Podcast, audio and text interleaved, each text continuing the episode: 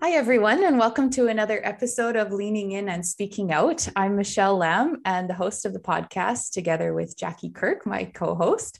And um, this podcast is called Healing and Remembering Other Ways to Live, which I think is a very important topic these days. And I'm really excited to hear more about it from our guests, Rebecca and Zara. So I wonder if you could take a moment just to introduce yourself. Rebecca, would you like to go first? Uh, hi, I'm Rebecca Okamau. I am a Cree educator from Treaty 5 territory, currently living and working in Treaty 2. I'm a mother of uh, four children. I have a 26 year old, 14 year old twins, and a 12 year old. I'm also a teacher and a guidance counselor, and just started a new role in language and land based education. That's great. Thank you. And Zara? Hi, everyone. My name is Zara Kasamali. I'm originally from Treaty 6 in Edmonton, Alberta, moved recently to Brandon in Treaty 2 territory, and I'm working as an assistant professor in the Department of Curriculum and Pedagogy at BU. And I'm really excited to have our conversation.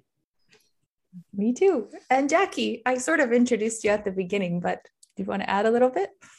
Sure. I'm Jackie Kirk, and I'm the chair of the Department of Leadership and Educational Administration at Brandon University. And um, I think this morning I will just hope that uh, I can find something that will be helpful personally in the conversation. Um, I'm really looking forward to it. I think that uh, we have a lot of things to heal um, as we hope that we get close to the end of the pandemic. I think all of us need some healing. So I think this is a really important topic for today.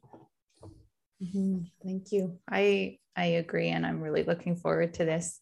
And so I think we should set the stage a little bit first to talk about healing in the context of education. Healing is often talked about in healthcare and in other settings, but less so in education. So the first question would be what does healing mean in the context of education? Um, I can uh, go first, I guess. And, sure, thanks. Um, I think healing in the constant context of education would mean that we need to uh, remember that we are a team. We're all there for um, everyone in the school. So we're there for one another also our students and also to support our administration. So us as, as staff, we can understand that our admin, administration are people as well. Um, we can focus on efficacy in our schools, um, amongst our students, amongst our staff, and amongst everyone that is there. Uh, I think it's important to come from a perspective of empathy and understanding uh, and having flexibility. You know, it's been very, very tough over the last couple of years and making sure we're flexible enough and that our boundaries and expectations are not so rigid that we're not able to um, allow for that space of healing, that gray area where we need to be flexible in. Thanks for that, Rebecca. That's really insightful in terms of really pondering alongside that flexibility uh, that we so need desperately. When I think about healing, I have to say that I'm a bit of an etymology dork and I love looking at the etymology dictionary, but I find it really interesting that healing, as described as the restoration of health and wholeness. And I feel very often in schools, there tends to be a focus on the intellectual aspects of ourselves solely. And thinking about how you know the the spiritual the physical and the emotional are often overlooked in the process. And i think about how overlooking those aspects can certainly amplify matters related to any tensions that we're experiencing. Thinking about post traumatic stress well then i'm hoping the end of this pandemic and also thinking about the different fears and uncertainties that we carry but then can be buried as a result of not honoring those different parts of ourselves and as I share this, I'm thinking about a conversation that I had with a good friend just a couple of days ago. uh, talking about her nephew and how you know he continues to carry a lot of fear as a junior high student you know amidst covid and where they are living currently still being online but really having this fear in terms of the mortality of his parents and how he's been really carrying that inside and wondering what spaces that we can help to support and cultivate young people and support that wellness and have these truthful conversations that evoke so much vulnerability. That's so important and and heartbreaking for that boy. And it just makes me think of the context that children are growing up in right? It's not just the pandemic. There's war and there's economic you know rising inflation that's causing family stress or there's you know climate anxiety. There's all these things that are weighing heavily on children. And i really liked what you said rebecca at the very beginning about how we're a team as a school or as a staff or whatever our, our organization might be. And it makes me think about self-care and all the kind of talk in light of this big thing and that's important but i also wish there was more talk about other care and creating this sense of team and a sense of wholeness not just as individuals.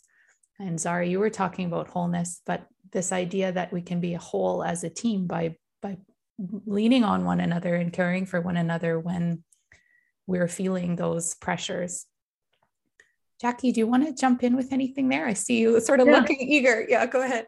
Well, I I just keep thinking about that I don't think we know where each other is at. And I think we have a lot of trouble sort of establishing that. And I've been thinking about it personally and thinking about, you know, my friends would never know if I was struggling with things because I keep just going through my motions, right? Like I always keep doing the same things. And I have to because it's healthy for me. But it also becomes part of the mask that um, sort of makes it not visible.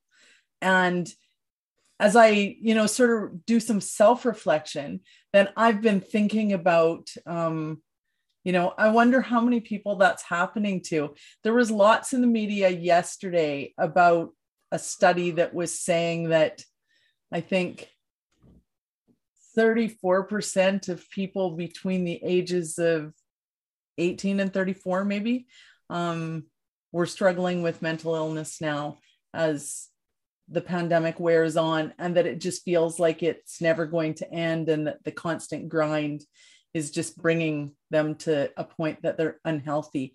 And i thought about some of the people that i know and you know because i i teach in that age group and i just kept thinking you know i wouldn't know because they keep going through the regular motions and it's hard from the outside perspective to understand. And zara when you talk about the 13 year old boy then i get thinking yeah it'll be the same with children. We won't know. Do you think that maybe we've forgotten something? Like do you think that a long time ago we would have known one another? Or do you feel like you know zara talked or the the name of this episode is remembering other ways right? And so what have we forgotten along the way that's made it into this sort of hyper individualistic competitive way of being? Like how can we get back to a more caring and supportive world where we do know how each other is doing? I think just dwelling with these insights, I think a lot of the struggles that we find ourselves collectively enmeshed in is that we've really become seduced by the fallacy of thinking that we're separate from each other.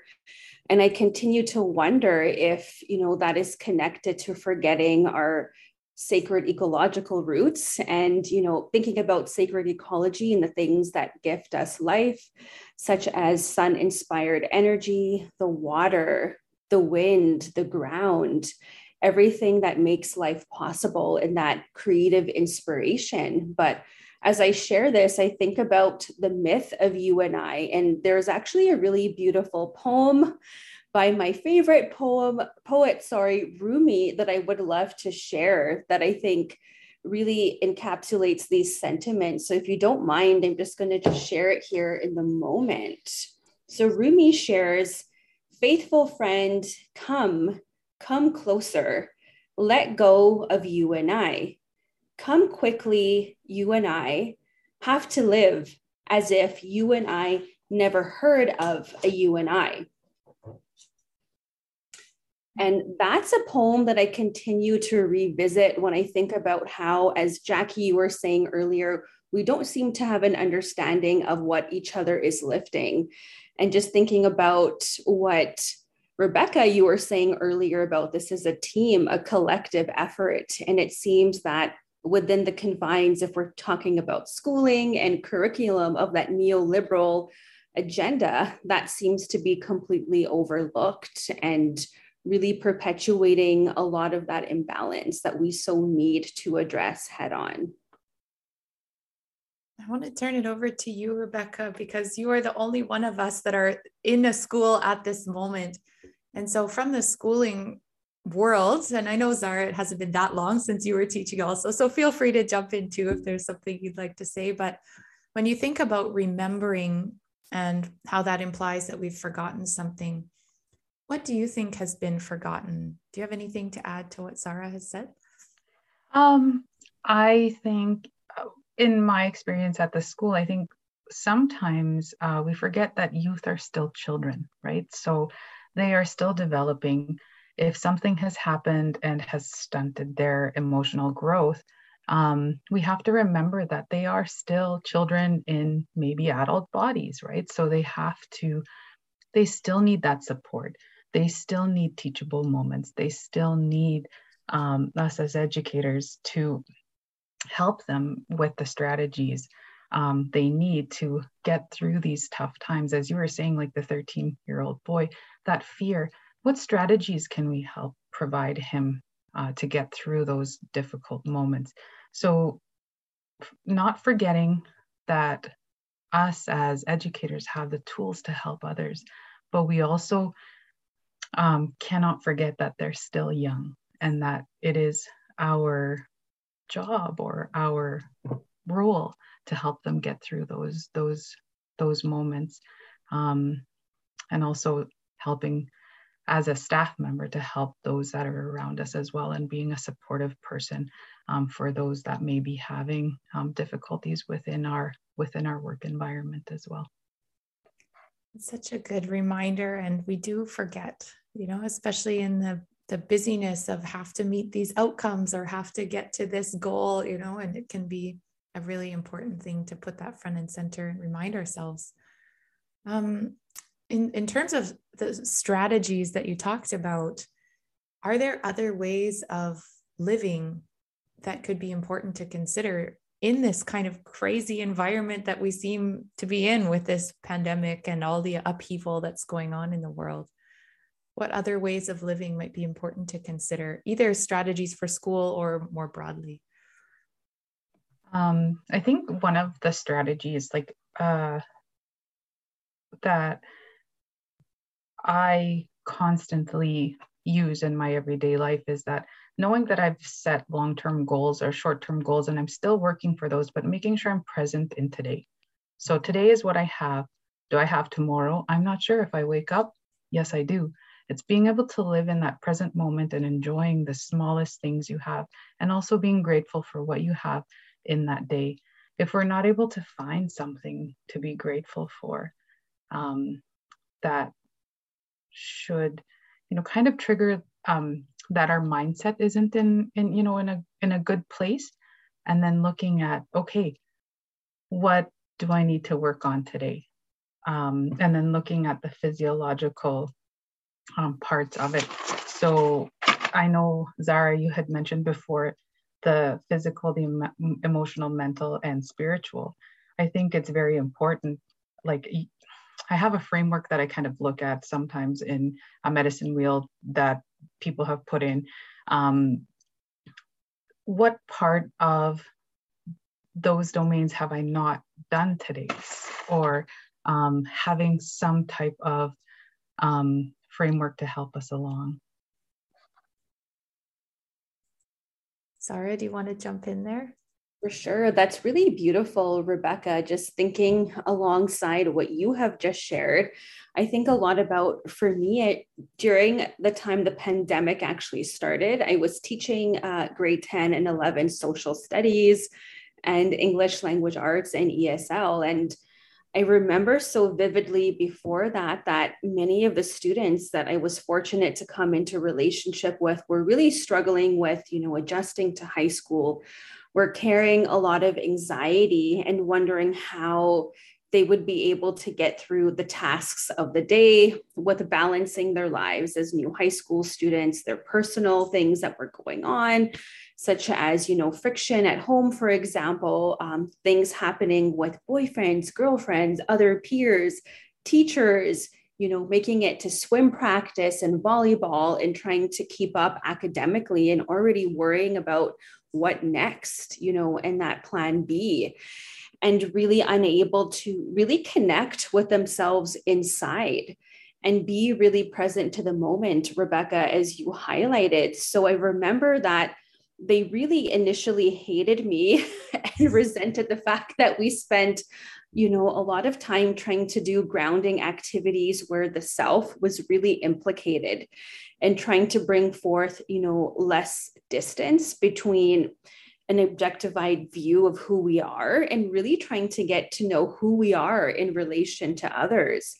So I think without having that cultivated time, and it's so hard, I know in schools, just thinking back, you know, recently to being in high school and having more than several moving pieces, all these things being thrown at you, and so many different responsibilities, and really wanting to honor each individual as a whole being.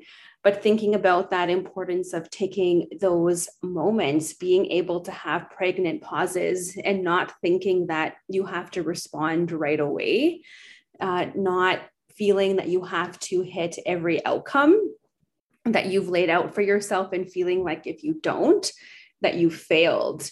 And when I think about this, I think about guidance uh, from Elder Bob Cardinal, who's from Enoch Cree Nation in Alberta, and someone who has inspired me a lot in my own life and my daily living and my own practices.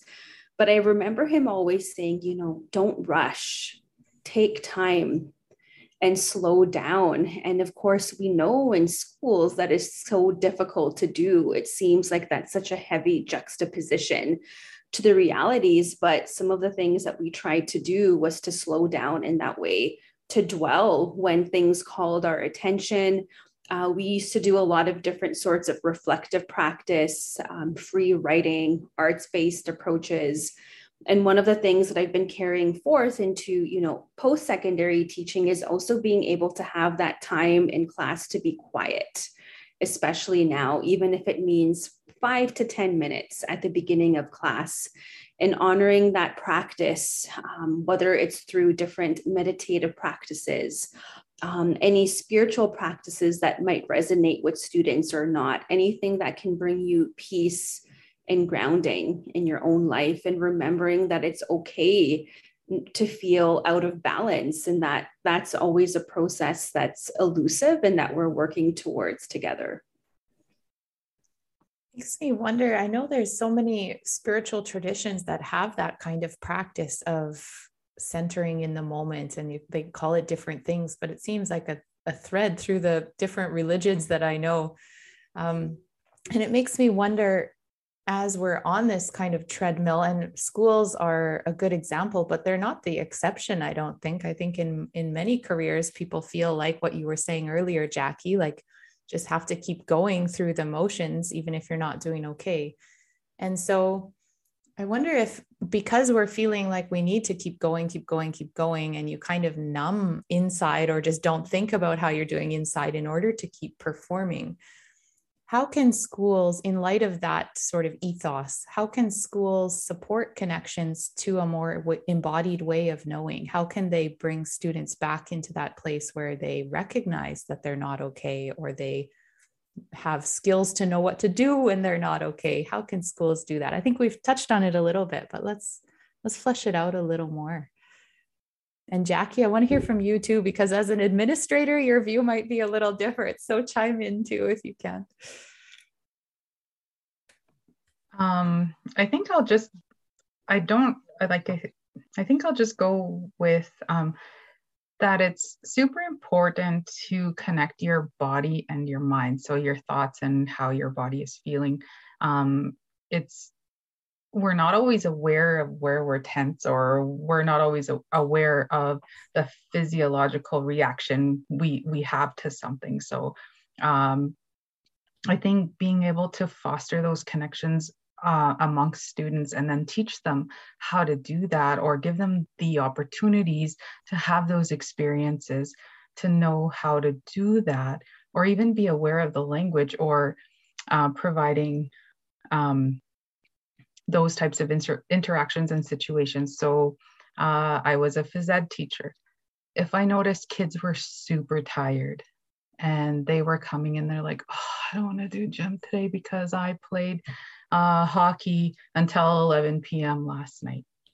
So some days I would pull out the mats and then we would do a meditative activity before we actually started in phys ed because they needed to take care of their body. And they were kids that were active right before before the pandemic and they needed this time. But then also after the pandemic during this was the only time they actually got to be physically active because so many of the sports and things were taken away. So i manage the time based on what is happening with the students or whatever is happening with them. It's paying attention to them um, but also just providing those opportunities and strategies uh, for students so they can make those connections, mind and body connection.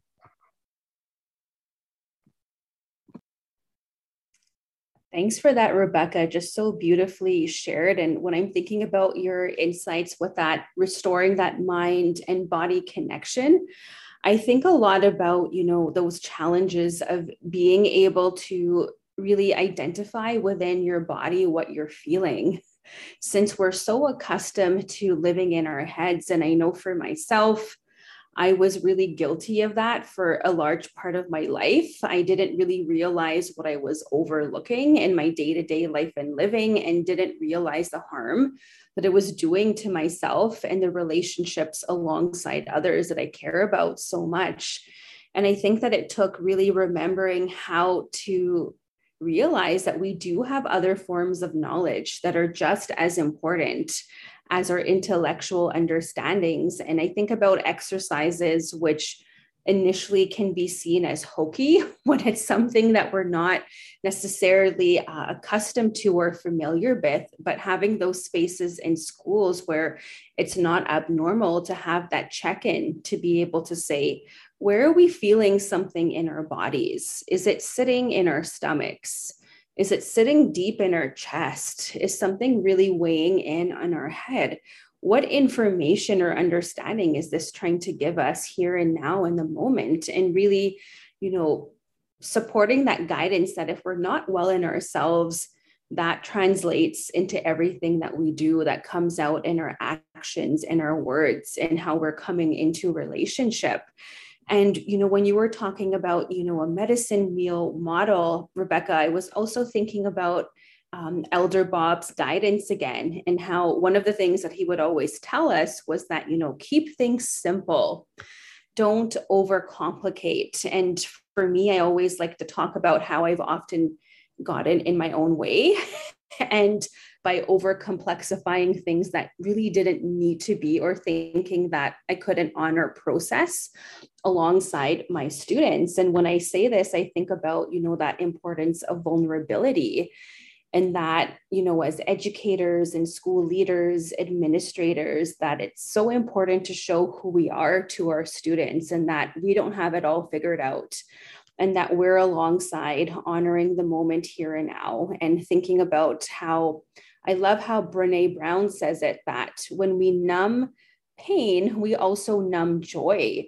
So really thinking about that balance and you know supporting that balance, but bringing it back to Elder Bob, one of the things that he inspired through you know pre interpretations or notions of medicine wheel teachings or four directions teachings was you know guiding students to recover those different dimensions of themselves through, let's say, getting them to paint where they see themselves honoring those different aspects in their life and being really able to visualize and then have that understanding of what's being perhaps overlooked or left out and the consequences of that perhaps.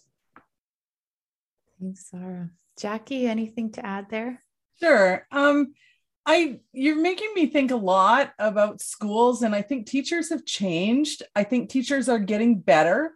I see lots of my um, young pre-service teachers that are thinking about meditation in their classrooms and thinking about how they can coach students to have some of those skills as they're growing up so that when they get to be 13 years old that they have some skills already to address some of those uncomfortable feelings um, and i think about myself as a young teacher and i am an extreme extrovert and I like noise and I like action and I like things to be really exciting.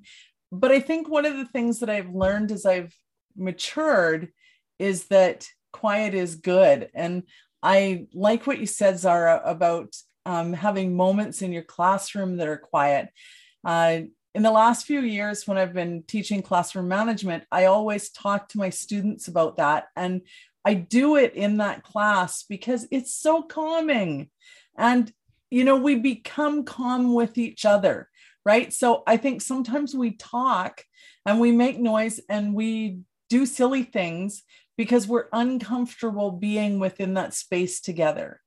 And being quiet together changes that relationship. And I think sometimes we need to think more about, and I think that for teachers, um, I think there's other teachers that are like me that just don't get it quite. And um, I think that as leaders and administrators, um, we need to think about that group of people and about how we can coach them and help them because it's good personally, right? And so you have the healthier teacher and you'll have healthier students. But I think lots of those things that you're talking about are so important for teachers to learn. And some are really good at it, and I think more and more are better at it. Um, but some of us had a ways to go. I think you're totally right, Jackie, that it is starting to make its way into a more mainstream world. Um, I've been in a few meetings recently where the facilitator started, and this is on Zoom, but the facilitator started with grounding activities. And I've had a few experiences like this, whether it's like let's all close our eyes and take three deep breaths or let's all look uh, beyond our computers and identify something that can bring you into the room you know those kinds of activities the first time i experienced it i was like what are we doing like this is like zoom work meeting let's you know be, but i love it now i feel like it is so calming and it does sort of bring everyone into the space in a different way and so I, am like you, Jackie. It was something I needed to practice to feel more comfortable, but um, definitely can see the benefit now, and and would like to bring that into other spaces that I inhabit too. So when we're thinking about bringing it back to sort of full circle to that idea of being a team and caring for one another, how can we do that? Let's let's make it really practical. How can we care for both ourselves and for each other during the crazy times that we're living in. Any ideas, any thoughts? Well, I'll start because yeah, I think we need to make the assumption that the people around us are not okay, mm-hmm. That the people around us are struggling.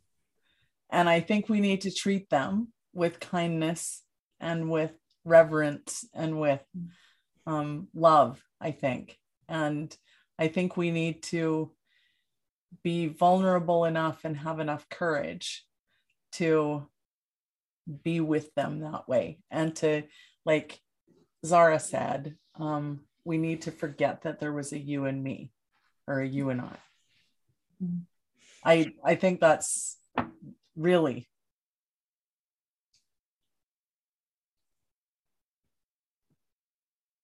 I, I love that. We're all at the end of the pan, or we're all two years into the pandemic, and there's not very many healthy people.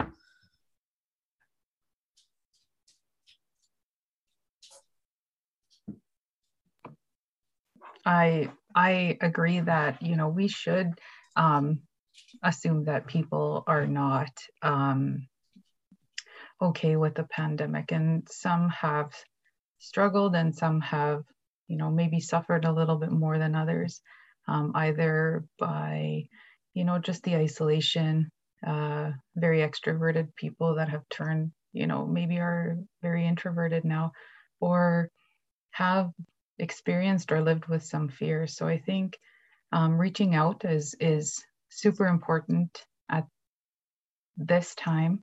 Um, checking in with people that we know, um, and also offering, you know, are you okay? Would you like to go out for a walk today, or you know, something that maybe is out of the norm. Um, if we're all sitting back waiting for someone to make that offer, that um, maybe we need to step out of our comfort zone and um, look after our neighbor a little bit more than we have in the past.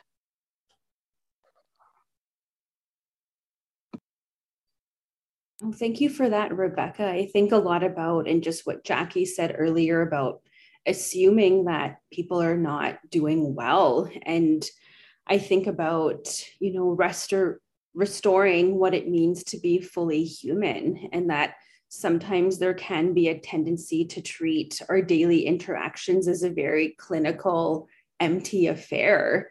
And just assuming that oh i'm here to do my job or i'm here to be a student and that's it and nothing more. But thinking about you know what is overlooked in that process and what can really cause harm and further amplify a lot of pain that we might be assuming. And really thinking about if we're going back to that vulnerability some things that we think or have become comfortable with assuming that we can't address or that we cannot talk about um, i guess in relation to classroom spaces when we're maybe thinking about policy or even thinking about assessments. Oh, this isn't going to fly.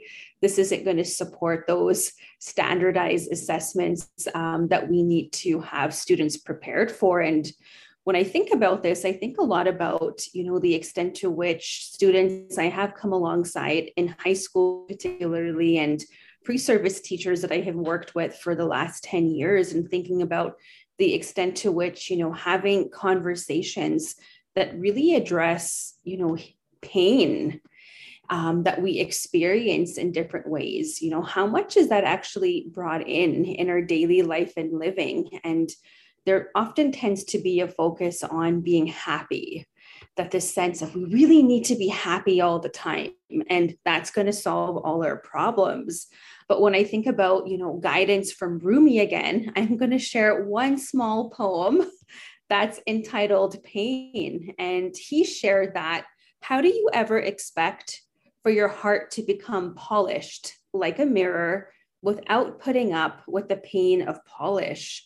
So I think about that sense of avoidance and thinking about not paying attention to our body knowledge and remembering that of course as you remember rebecca that you were saying earlier we have those physiological responses those things that we are carrying deep inside that need to be addressed and that this could be an opportunity as we find ourselves, you know, continue to be enmeshed in war and so many things being thrown at us to really reconceptualize what pain means and what it can teach us. That it doesn't have to be a swear word, so to speak, um, something that we have to, you know, just bury under the rug. Thanks for that, Sarah. We're almost nearing our time. And there was a little part of me that was like, oh, I should ask some kind of question about what gives you hope. And we'll end. But then, given what you just said, Sarah, I won't sort of be tempted to tie it up with a nice, happy bow. And I think it might be better. Is there one more poem that you really love that you'd like to share with us? And we could end it that way. Sure. I'm Sorry, just gonna... I put you right on the spot, but um, oh, yeah, see your book it's there. All good. I'm just trying to find one that I really, really like. And it's actually called this is a good one to leave off on, but it's it's by the poet Attar and it's called Becoming Whole. If you are a whole human, see all, seek all, become all, be all, choose all. Thank you for that. Are there any final thoughts before we wrap up? Rebecca, Jackie, Sarah?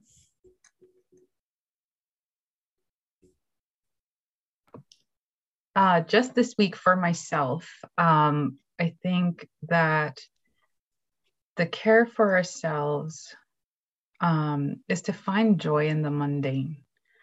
Um, you know, my coffee, does it taste good this morning? Was my drive to work, even though I drive half an hour each way every day. The sunrise or the sunset is always different, and the sky's always a different color. Did I see a moose today on my drive to work? And so, even though that hour every day is always the same, it isn't always the same.